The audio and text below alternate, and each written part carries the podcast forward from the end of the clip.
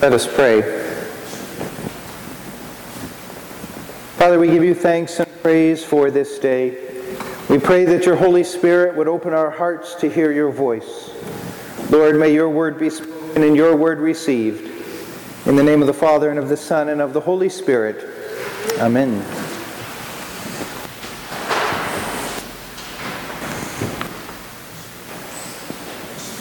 In both the gospel passage and the epistle reading, I think there are some phrases that will stand out for us and perhaps at first glance would take us to misunderstand what was being said. Certainly, as the gospel passage ends, we hear, Go on your way, your faith has made you well.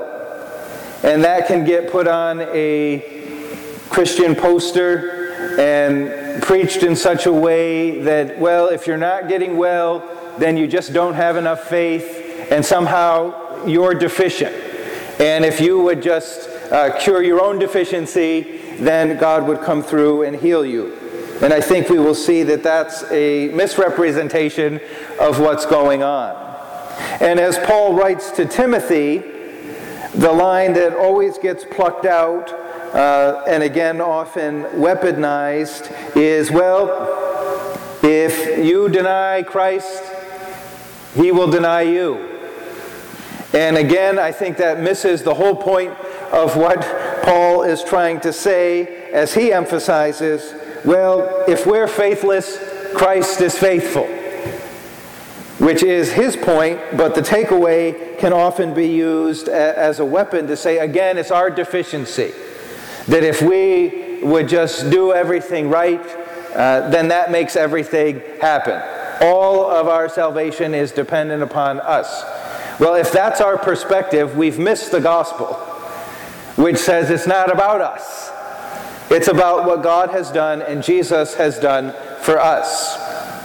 And so, as we look at this scene as 10 lepers are cured, we're told that Jesus is on his way to Jerusalem, which is an important statement that happens throughout the Gospels, and it's a reminder to us about the focus Jesus has on his mission and ministry.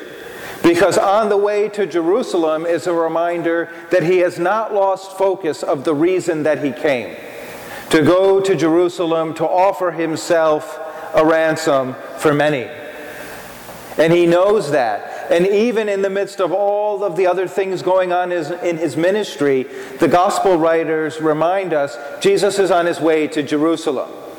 He knows where he's going, and he knows what he has to do. And all of his other ministry happens along the way, but without losing focus of the main work that he's come to do. And as he enters a village, ten men with a skin disease approach him. Keeping their distance, they call out, Jesus, Master, have mercy on me. All they're able to do is cry out in prayer for the mercy and grace of God. And as we hear the, the life of these, these ten lepers, we have to, to remember the social outcasts and isolation that they lived with every single day. Apart from everyone else, couldn't go near anybody, couldn't touch anybody, declaring themselves to be unclean so that others would stay away. They were certainly among the most marginalized and outcast people. And they cry out to Jesus, Have mercy on us. And as Jesus looks at them, he says, Go and show yourselves to the priests. And that may be uh, taken for granted by us, but we think certainly if they were healed, the Old Testament prescribes all sorts of things that you're supposed to do when cured of leprosy and the offerings that have to be made and show yourself to the priest and they will declare that you're clean. And so they ask for mercy and Jesus says, Go and show yourselves. Now, I, I hope you might scratch your, your head a little bit and say, Well, what are they supposed to go and show? At this point, we're not told anything has happened. But are they supposed to go and show that they have leprosy? Go and show yourself to the priests. A declaration that Jesus knows what they have asked for will be accomplished. You want mercy, you have received it. Go and show yourselves. And it doesn't say that they argued, but if I was one of them, I would say, well, aren't you going to do something first? Don't we have to get healed first? We're missing a step. You just tell us to go. And striking, what does it say happened? And they went. And as they went, they were made clean. And right there seems to indicate uh, all that they could do was be obedient to what Jesus had called them to do.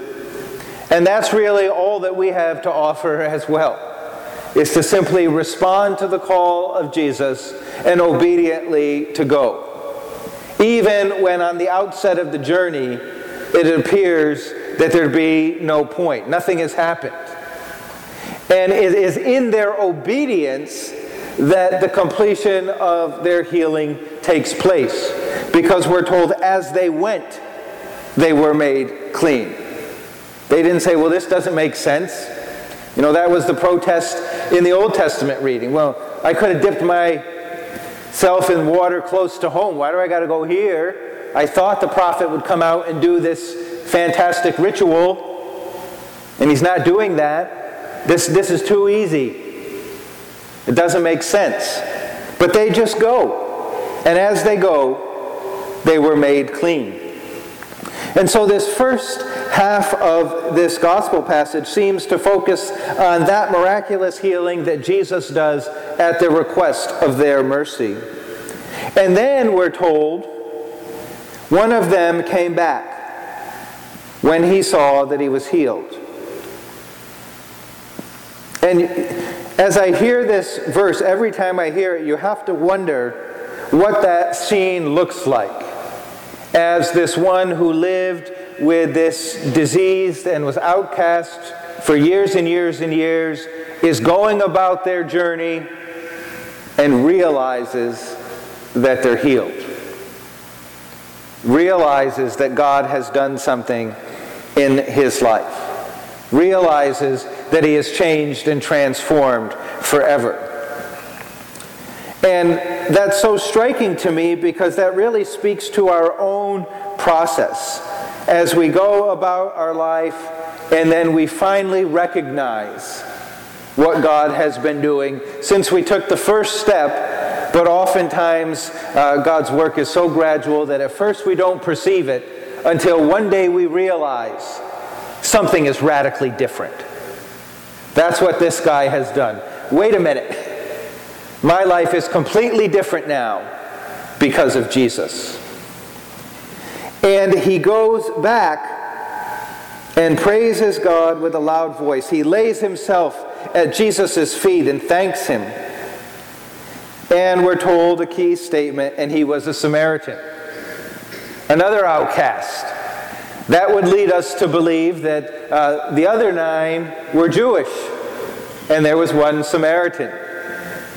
And throughout the Gospels, we find that contrast between the Jewish people who had the benefit of the, the scriptures and the religious leaders who should have known that Jesus is who he says he is, recognize the signs of the Messiah, and they never get it. And then there's the outcasts, the Samaritans, that the Jews hate, and the Samaritans hate the Jews, and they're the ones who get it. They're the ones who figure out that Jesus is who he says he is. And Jesus asks, We're not ten made clean, so where are the other nine? And it makes sense to us when we hear it, but I would think if I was one of them, I would say, Well, Jesus didn't say come back, he just said go. Right? They did what they were told. They received their healing, we're told. They went, and we presume everybody showed themselves to the priest. They did exactly as they were instructed. But as Jesus says to this man, Get up and go on your way, your faith has made you well. And again, I said this can always be misconstrued, and, and people throw this at other people when they're not receiving the healing that they want, and somehow their faith is just deficient. But what faith did the guy have when he was actually healed? That happened earlier. It wasn't that he laid himself at Jesus' feet and recognized all of these things. He just did what Jesus said. And he had trusted and he was healed. But Jesus is now recognizing what I think is different in this man is that all ten were healed on the outside. And as Jesus says, Go on your way, your faith has made you well. Clearly, this man has had a transformation also on the inside, recognizing God's work in his life, recognizing Jesus for who he says he is. And it's in that internal transformation that we are made well, which is different than any physical healing we may or may not receive. Because in recognizing who God is, in recognizing God's free gift of grace, we are changed and transformed and made well no matter what we face. And again, the good news of the gospel is it's not dependent upon us. It's not something that we have to do the recipe right, and if we screw it up, we're just out of luck. Because as Paul reminds Timothy, even when we are faithless, God is faithful because God can do no other. We should hang on to that each and every single day. Because if it's up to me to get it right, I'm in big trouble. Each day is a new opportunity to learn that. I can't do it. There's no way. And thankfully, we don't have to. So we give thanks to God as we're here for the work that God does for us that freely he bestows his mercy, his love, and his grace upon all who would say yes. And all we have to do is receive, even when it doesn't make sense. And in doing so, we are made well. We are then united with God to dwell with him for all eternity, with our sins forgiven, and with the assurance that we will be raised up on the last day. So let us then give thanks to God for what He has done for us, for what He continues to do, and for what He will do in the future. Because God is faithful. And in surrendering our life to Him, our faith makes us well. Let us pray.